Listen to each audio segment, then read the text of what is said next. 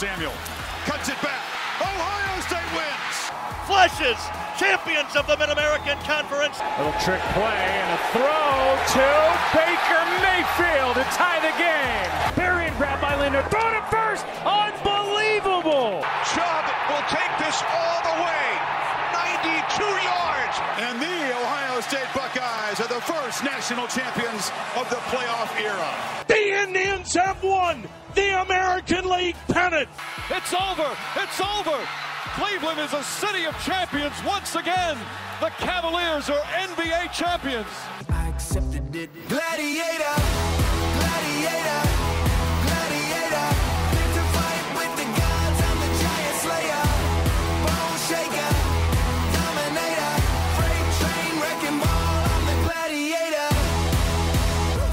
Uh, hello, everyone. Uh, welcome to Pass the Mike Sports Talk. Uh, I'm your host, Enzo Orlando. I know it's been a while since I've done an episode. I mean, first one of twenty twenty-three. I know it's already February, but, you know, some things have to happen and stuff in my personal life. But glad we got an episode in. And, of course, with Super Bowl week coming up against the Chiefs and the Eagles, we had to bring in uh, someone who I know is one of the biggest Eagle fans. I know that man is Brandon Lewis.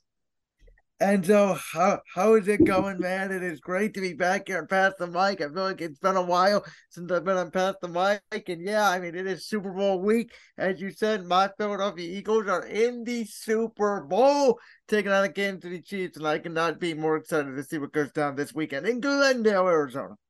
Oh, yes. It, it is such a you know crazy week down in Glendale, not just with the Super Bowl, but um, I got the Waste Management on in my house right now, the golf tournament out there. So um, I'll, be, I'll get into that a little later on, but I think we're going to mainly stay focused to the Super Bowl matchup. You know, we'll we'll look at some. We'll give you, I'll give you a little bit of some betting t- tips on some of what I think will go on. Plus, we'll go over the game. And then, of course, you know, uh, the greatest basketball player in this generation or the group. Or just one of the greatest of all time, LeBron James, you know, past Kareem Abdul-Jabbar in the scoring record. So, Brandon and I will get into that soon. But, Brandon, let's start out uh, with Super Bowl fifty-seven. What is your thoughts on this, and how do you think your Eagles are going to look coming out on Sunday? So, and so I think this is very similar to the Eagles game and team that played the New England Patriots five years ago in Super Bowl fifty-two. Because in that game, the Philadelphia Eagles had the better roster. The New England Patriots had the better quarterback.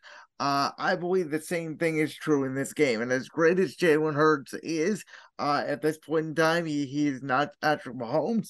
Uh, with that being said, I believe if you take a look at the totality of this game, uh, weapons, offensive line, defensive line, secondary, linebackers, special teams, all of it kind of points to the Eagles as a totality have the best team. Now, I give you, obviously, Kansas City as Travis Kelce, uh, but if, if you combine the weight of A J Brown, Devontae Smith, Quez Watkins, Miles Sanders, Dallas Conner, I think Philadelphia, again, as a whole, has the advantage in weapons. Uh, I think this is going to be a high-scoring game, much like the Super Bowl fifty-two contest. I think the Eagles' offensive and defensive lines, which have both been number one in the N F L in the trenches this season, I think that they are the ones that decide this game. I think Hassan Reddick is going to be a big factor. He's played like the defensive player of the year all year this season and has barely gotten any recognition. I think Philadelphia comes out. I think that they win a very close game. I said on my podcast this week, Brynn's World, I am predicting the Eagles to win thirty-four to thirty-one. Wow. High scoring matchup. And that's what I'm really feeling about this one too. Like I am getting uh, similar vibes to Super Bowl fifty-two when they took on the Patriots. So I- I'm really feeling that. It's like, you know, like you say, you know, the Eagles had one of the best lines, both on the defensive and offensive side. And I mean, Jalen Hurts had an incredible season. I mean, he's got weapons on offense now too, which has been a big help. I mean, the Eagles, I think a lot of people were expecting them to be good, but I don't think they were expecting to be like already in the Super Bowl, already in the Nick Sirianni's second season as the head coach. So I think that's what really amazed a lot of people. But I think if I'm looking at Kansas City, I mean, they got Patrick Mahomes, got Travis Kelce, Andy Reid still your head coach. I mean, I know their defense is solid, but not as good as Philly's, and I, they did lose key pieces in the offseason on offense. So I think that's going to be a big hurt for Kansas City right there, other than just keep on going to Kelce or Juju Smith-Schuster. I mean, so Kansas City's really got to come up with a plan to really, you know, play well against that Eagles defense. And speaking of Andy Reid, he's going up against his former team, the Eagles. Uh, did lead him to a Super Bowl against the Patriots back in oh four. Didn't end well t- for them. And now he's taking on his former team. So some people are calling it the Andy Reid Bowl. Yeah, I mean, you know, here's the thing about, about Andy Reid. Obviously, he had fourteen great years in Philadelphia, but he also, in a way, underachieved there. You know, he did make five N F C championship games, only made one Super Bowl, which to me is, is vastly underachievement. Uh, you, you mentioned that they did lose that Super Bowl to the New England Patriots, a Super Bowl they very easily could have won if Andy Reid would have managed the clock better. Um, I do think in this day and age, I think Andy Reid has done a great job of evolving, taking advantage of the rules in today's football. Uh, you could certainly make the argument that in today's current N F L, Andy Reid is the best coach, and that includes Bill Belichick and the New England Patriots in the National Football League. Uh, I think Patrick Mahomes has obviously helped him out a lot. But I do think that people are underestimating Nick Sirianni, the Philadelphia Eagles head coach. You know, you mentioned earlier, uh, not a lot of people expected the Eagles to get to the Super Bowl this early. Uh, the Eagles this year, their over-under entering the season ends up was at nine and a half. And they ended up getting way over at fourteen. That was obviously five games over, which was the most over by any team in the National Football League this season. Uh, Sirianni had a disastrous first press conference that left a lot of people in the media, both nationally and locally in Philadelphia, shaking their heads, uh, especially after the team fired a Super Bowl winning head coach in Doug Peterson. But Nick Sirianni has done nothing but improve each day. Uh, he has embodied what it means to be a Philadelphia Eagles head coach. He has embodied what it means to be in the city of Philadelphia. And I think that Nick Sirianni, who, who remind you, was a Division three wide receiver at Mount Union, Um, has always had a chip on his shoulder, and I think he is one of the most underrated head coaches in the N F L. I think him not getting even a vote for Coach of the Year award is a disgrace, uh, and I think that him and his players are going to be out to prove something this Sunday. Yeah, I mean, great to really mention that Nick Sirianni. I know I touched base on him a bit, but, you know, him also went to school in Northeast Ohio at a pretty good Division three school in Mount Union, known for winning a lot of championships in that level of college football. But speaking of Northeast Ohio and the Super Bowl, uh, the big talk of it has been the Kelce brothers going up against each other. Jason and Travis playing up playing against each other first time Super Bowl, first time this ever happened in Super Bowl history. Two brothers going up against each other. Both of them went to high school in Cleveland Heights. They both went to Cincinnati for college. And they're both in the N F L now. And, you know, the other big talk has been their mom and the double jersey and that. I mean, I know the media is covering it all and everything, but I still think it's pretty cool. Not because, the, you know, their brothers going to jail, but their brothers from the greater Cleveland area. And they still show a lot of love for the city and everything, even though they never got to play for the Browns or anything. But, I mean, it's still pretty cool to see that. Yeah, you know, during Super Bowl media day, Monday night, uh, somebody, and I forget who, I apologize for that, but they were interviewing Jason Kelce. And he said, you know, yeah, me and Travis, we always dreamed about playing uh, in, in the Super Bowl on the same team as the Browns. And then he paused and said, yeah, that'll never effing happen. Um, so I, I mean, you're right. These guys just, I mean, they're, they're both obviously very special players, great family. Uh, Jason Kelce is oh and two against his brother, Travis, and he will be looking to make it one and two on Sunday. Wow. Very interesting. So, I mean, just kind of looking at how this Super Bowl is, I mean, Jason might get his first victory uh, against brother. I mean, their mom, win-win situation, no matter what. One of her sons walking home with the Lombardi trophy. Could you imagine next Christmas or next big holiday, um, what that Kelce family situation is is is gonna be like? Because as, as Jason said, you know, the winning brother is gonna have bragging rights over the loser, and the loser's not gonna be a happy camper.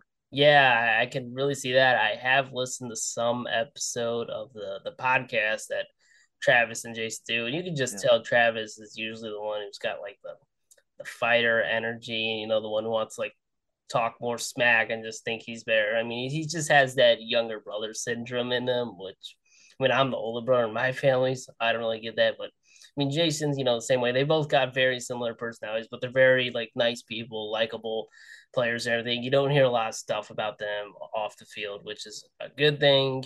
Uh, they do they do stuff for charities, too. It's just really like that. And I think the other thing people have been mentioning is, like, the first time you're seeing two African-American quarterbacks going up each other in Patrick Mahomes and Jalen Hurts, which Mahomes right now is the best quarterback in the N F L, and Hurts, you know, really improved from last season to this season, which means still very impressive. I mean, last season he took the Eagles in the playoffs, and many people didn't know if he could be a starting quarterback in the N F L. And now look at Hurts; he's leading the Eagles to the Super Bowl. I I want to take you back to April of two thousand twenty. That was with the fifty-third pick in the second round of the N F L draft.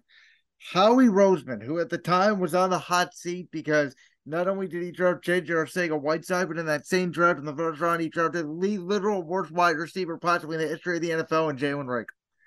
Howie Roseman goes out and he drafts Jalen Hurts. This kid who was at Alabama, won a national championship, then was benched the next year for Tua Tagovailoa and had a transfer to Oklahoma. At the time, he was just coming off giving Carson Wentz, who was a big-time stud out of North Dakota State, should have won the M V P his second season in the league if he didn't get hurt. He was just coming off giving Wentz a big-time massive extension. And here we are two years later, and Jalen Hurts has gone from a guy who many people viewed in the N F L as a gadget guy, maybe a backup quarterback, to being the quarterback on the best team in the N F L this season and being arguably, in my opinion, the M V P of this National Football League season. The growth that he has taken from year two to year three has been something as an Eagles fan, which is rare to see. We saw it a little bit with Wentz in twenty seventeen, but I would argue, and the stats back this up, that Jalen Hurts had a more productive year than what Wentz had that season. Um, I think the one thing on Jalen, Enzo, is he is a great leader. Uh, he is never an, an I guy. He's always a team guy. He's the first one in the building. He's, he's, he's the last one to leave, and he is really mature for his young age, and I don't think he gets rattled by the uh, extreme nature of the moment. No, he doesn't, and I think I remember when uh, Hurts got drafted uh, to the Eagles uh, a couple years ago. I remember, you know, Philly fans were like, what is Roseman doing? We got Wentz. I mean, yeah, he's been having a lot of injuries, but, you know, we won the Super Bowl a couple years ago, even though it was Nick Foles who was in quarterback for the playoffs and the Super Bowl. And then you consistently made the playoffs. But then, you know, in that draft, I remember, like, they didn't really see the reason why they needed Jalen Hurts. But as you as you look at the two quarterbacks now, I mean, Wentz is pretty much now just a, a journeyman quarterback traveling to different teams and everything, and Jalen Hurts looks like the franchise for the Eagles right now. So, I mean, that's just amazing how, like, three years can make a difference, because in the, that twenty twenty season, that was probably their worst in, like, the last four or five years since winning that Super Bowl. And, you know, they got rid of Doug Peterson and everything, went all that, and then two thousand twenty-one, make the playoffs, now this year in the Super Bowl. Just, you know, a very incredible, like, very short rebuild by the Eagles, too. Yeah, you know, and, and I told people going into last year, you know, I thought the team last year would be better than what people think. I think Vegas is over under last year, was at six and a half, and I had them at about eight or nine wins in a potential playoff team. Um, you know, and then, and then this year, like, like you said, now did I expect us to make the Super Bowl? Just like twenty seventeen, I did not. Uh, but I thought this team would get, you know, at least eleven to twelve wins. Um, and I do think that Howie Roseman, you got to give a lot of credit to him too, because from going to a bottom of the barrel roster in twenty twenty, when you really had no skill position players, uh, and the offensive line was getting older, and this team was in salary cap hell, to turn that around with great draft picks, uh, great coaching, and just great maneuvering of, of the salary cap is just unbelievable, and it's put this team in the position that they are today. Yeah, uh, very impressive by the Eagles. But I'm going to get into a little bit of the the betting side of uh, the Super Bowl. I mean, yes, it's the first year in Ohio where you can legally place a bet on the Super Bowl. I mean, as of Friday, February tenth, two days before Super Bowl fifty-seven, we got the spread at minus one and a half favoring the Eagles, plus one and a half for the Chiefs. As a betting man, I think that's not a really good spread bet, but I mean, it just really makes sense on how we're really thinking this game's going to go. Mm-hmm. Very tight so, game. So I, I believe this, whoever you believe is going to win that game, bet that side of the spread. Um, obviously with it only being a point and, and a half, if you think Kansas City's going to win, I would take Kansas City. If you think Philadelphia's going to win, I would take the, the Philadelphia side of it. Uh, I was surprised the line sort of opened at Kansas City minus three, and then it flipped completely to Philadelphia minus one and a half, uh, and it stayed that way. You know, it, it hasn't moved at all. Um, and I think, again, I think you're right. It, it just shows really the, the evenness of these two teams. Uh, they have both had the same amount of wins and the same amount of losses going into the end of this game, which is the first time in, in over a decade. And they have both scored, I don't know the exact number, but I do know they have both scored the exact same amount of points heading into the Super Bowl. Yeah, I believe so. I mean, you, like we mentioned earlier, these teams are just very similar overall, other than, you know, hearing some things about some injuries on the Chiefs. We don't, we know Mahomes is going to play, but that I think that ankle injury he suffered in the playoffs, you know, something like people are keeping an eye on in that. Um, money line for this game, uh, Kansas City's minus one hundred, Eagles plus one twenty-one. And me personally, I mean, I'm with you, Brandon. I'm going to be an Eagles fan for today. I do have a couple Eagles gear. I got an Eagles hat when they won the Super Bowl a couple years ago because I was happy for Philly and everything, and I was inflated one time. And then I have like a Always Sunny in Philadelphia shirt, uh, Patty's Pub, which is in Eagles color. So, yeah, I mean, the Eagles are always like that N F C team I root for unless they're playing the Browns. And uh, on top of all that, I'm making cheesesteaks too. But, yeah, all right. Go Eagles, taking the money line, and then over under is fifty-one. It, this game's gonna more than likely be the over. Yeah, I I, I would say power offense. Definitely take take the over. I do think there's a chance this game ends up being like a twenty-seven twenty-three type game, so a little bit lower scoring than my initial projection. Though I still think that it, that it could potentially hit the over. I think the only way it doesn't really is, and this is possible, is if, you know, we decide we're just going to run the hell out of the football, because I do believe the Eagles have that capability. And so if they do that, there is a chance that they do slow down the game. Uh, there is a chance that Sanders, Scott, Gainwell do have a lot of opportunities along with Jalen Hurts running, and therefore there's less possessions. But I do think that, you know, obviously Kansas City's go- going to score, even though I do think that the, the Eagles have, have the better defense. But I don't think that Kansas City's defense is going to be able to be on par to keep up with Philadelphia's offense. So, again, this reminds me a lot of Super Bowl fifty-two, a kind of similar style when we went up against, of course, Bill Belichick and the New England Patriots.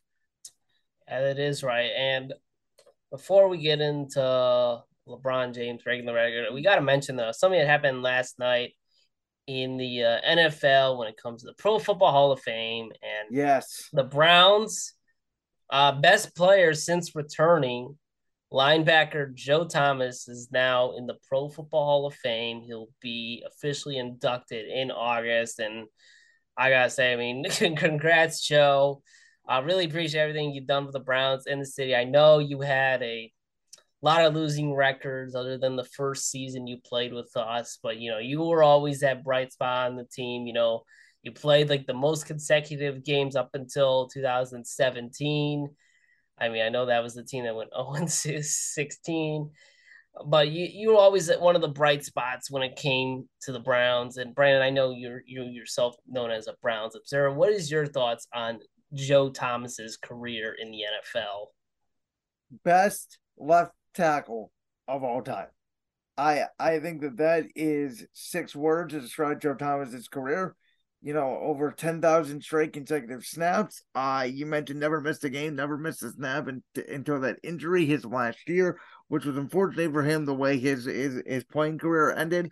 Uh, and just because he was on some very bad Browns teams, I think it's a credit that everybody in the N F L landscape, and even some people outside of the N F L, know who Joe Thomas is.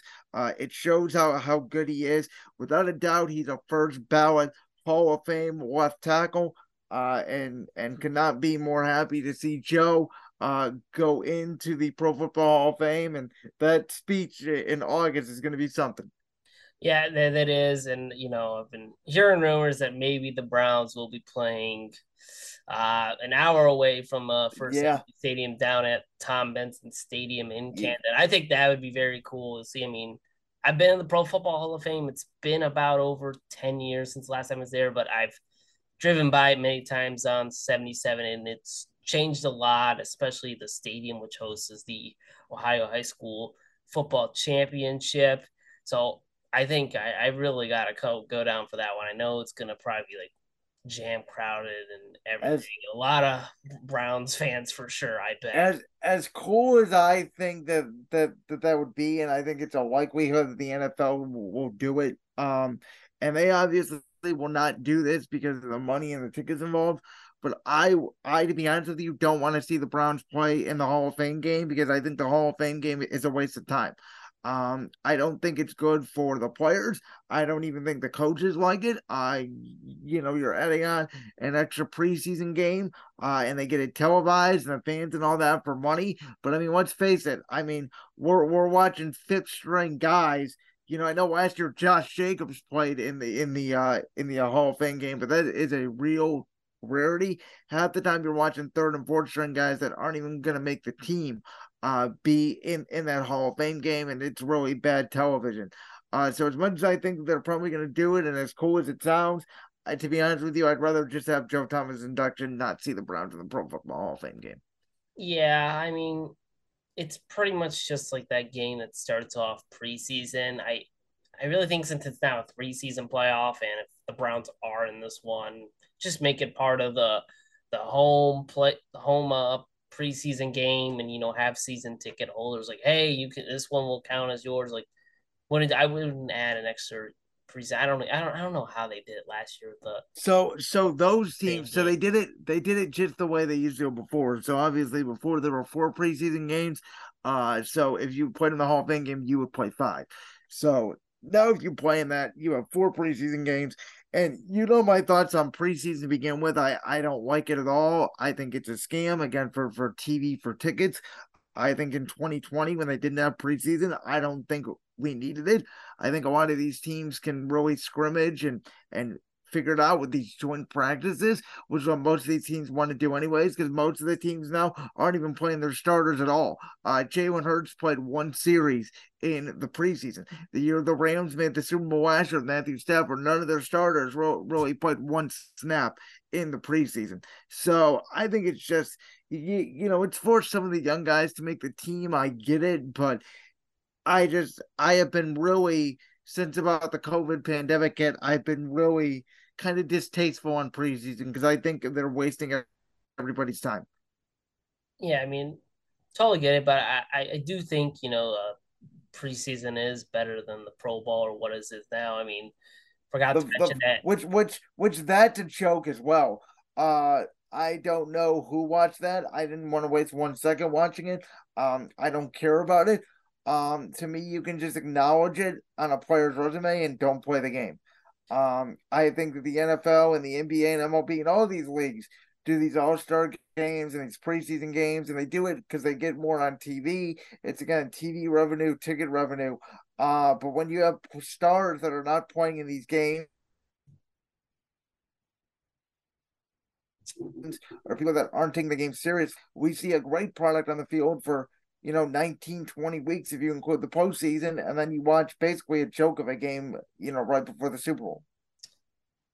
Yeah, you pretty much do. I mean, you know, forgot to mention, like, Joe Thomas went to Pro Bowl every season. I think it used to be known, like, a very, like, honor privilege, you know, to be doing that. And I just think looking at how they tried, you know, make it better on T V this year by not even playing a real game or anything. It's still such a joke. I mean, they're doing it in Vegas. You know, the players are there to go out and have fun. I mean, I, I really don't know much about it. It's the Pro Bowl is probably one of the worst out of the Big Four. I mean, that same weekend, the N H L was doing their All-Star game. I was actually able to watch some of theirs, and they do just, you know, like a three-on-three tournament pretty much pretty much between each team. So each play, so there's three players on the ice plus the goalie. So when they go against it, and so they make that a little fun. I mean, I always said like baseball has been the best one. I went to the one in uh, Cleveland when it was here in twenty nineteen, and then the N B A one. I mean, last year was pretty cool. I mean, it was in Cleveland, seventy-five years of the league,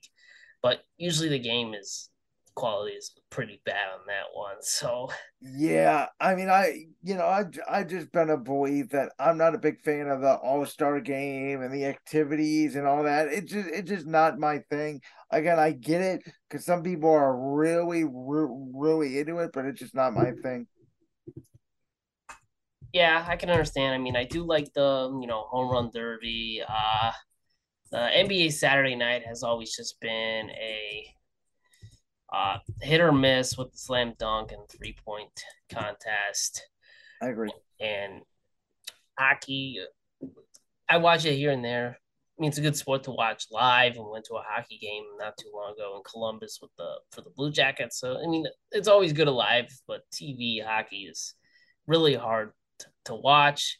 But, you know, appreciate all the football talk we've did in first round, but we got to get into – Uh, a, a native of Northeast Ohio, uh, yes, probably the one of the best players to put uh, to to play basketball, and probably and the, uh, obviously the best Cleveland Cavalier player of all time. You know, he's no longer on the team. LeBron James breaking Kareem Abdul-Jabbar's s- scoring record. You know, very amazing. I.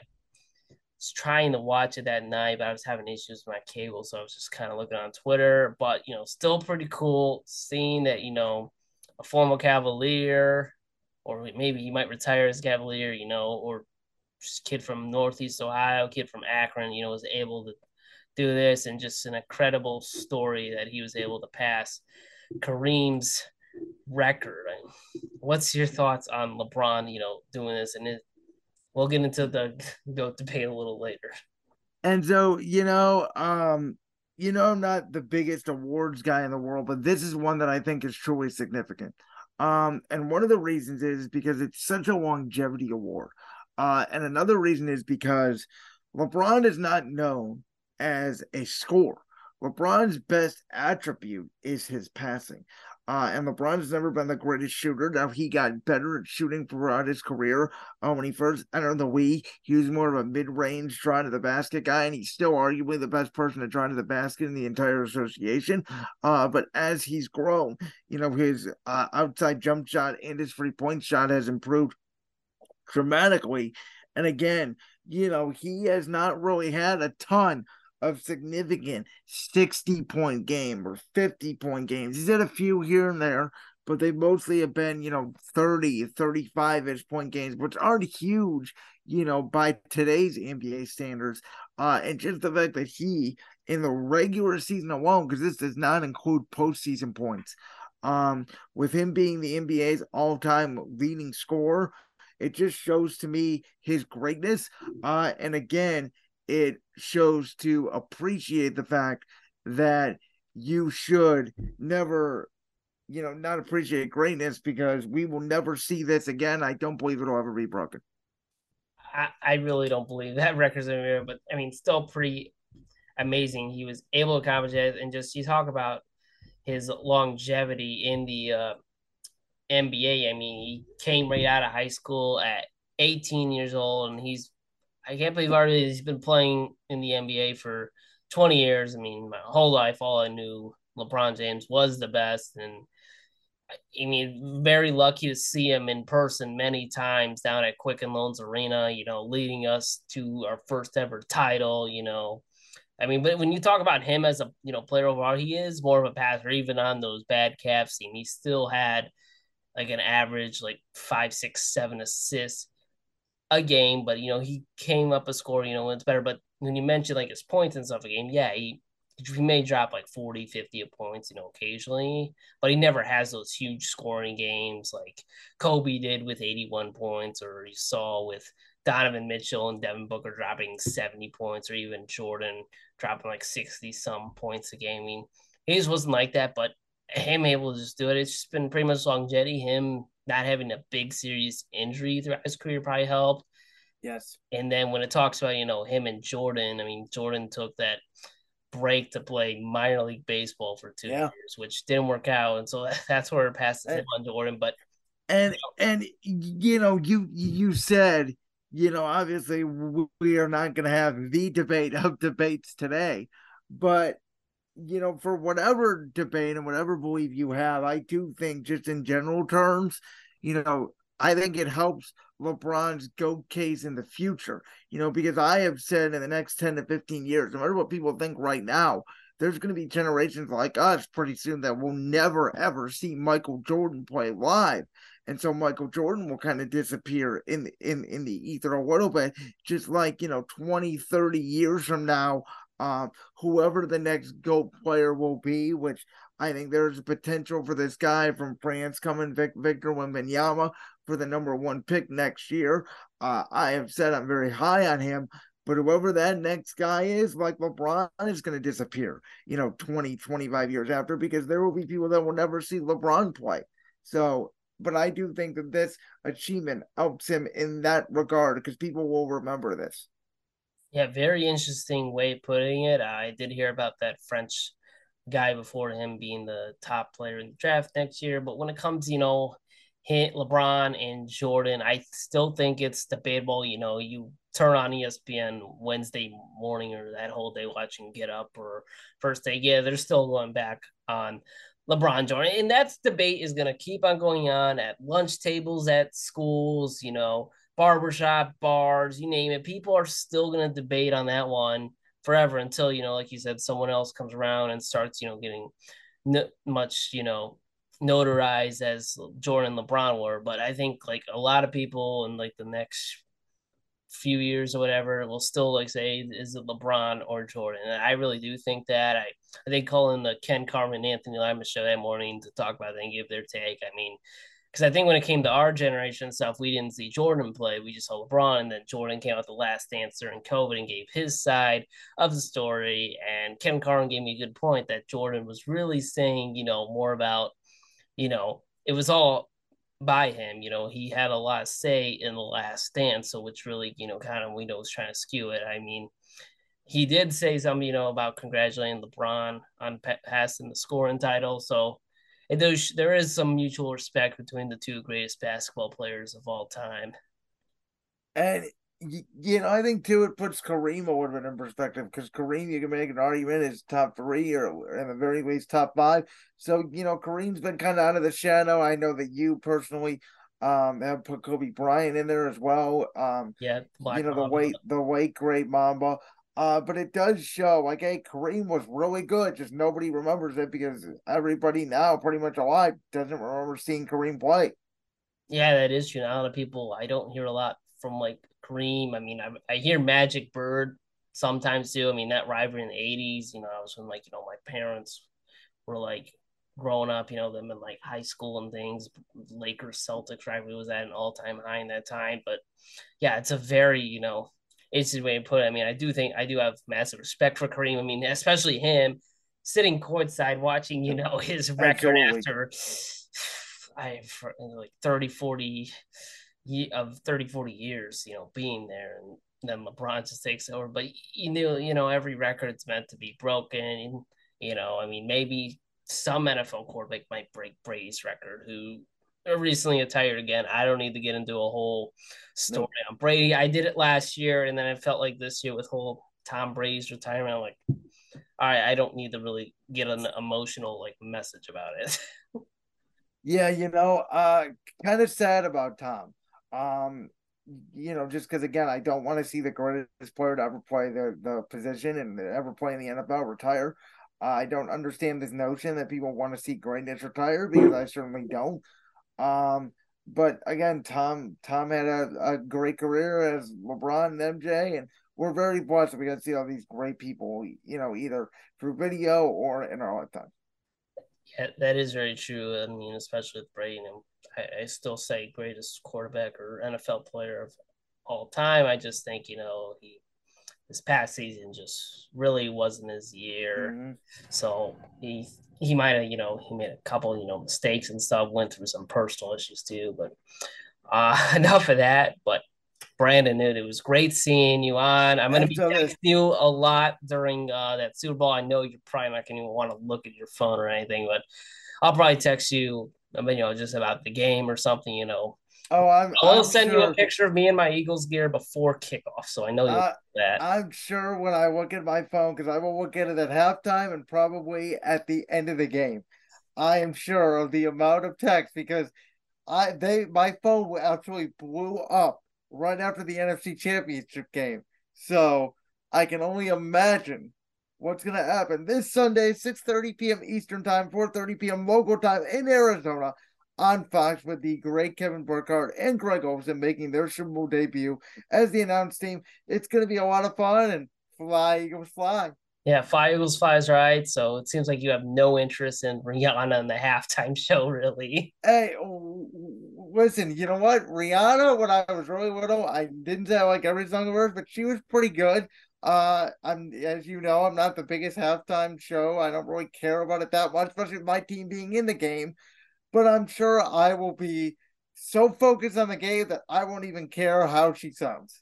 Yeah, I, I know, you know, sometimes on each halftime show, it gets its fair share of criticism, and I'm sure this year's will too, by, like, you know, many different people. But we all know the, the great thing about the Super Bowl compared to, like, the Olympics or the World Cup, where those are events that last, you know, couple weeks, really, that the whole world pays attention to.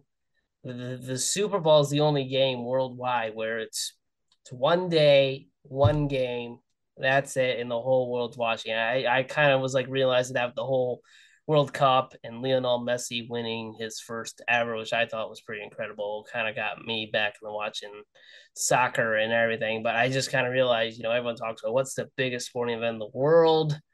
For one day, it's the Super Bowl, but you could say the World Cup is probably the biggest just sporting event in general, but the Super Bowl is that one that happens one day, one game, that's it, and the whole world's watching.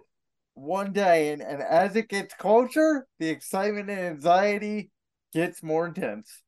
Sure does. All right, Brandon, go Eagles, you know, have a great weekend, you know, try to, you know, do the best you can, you know, keeping everything calm and everything, and then be focused on game day.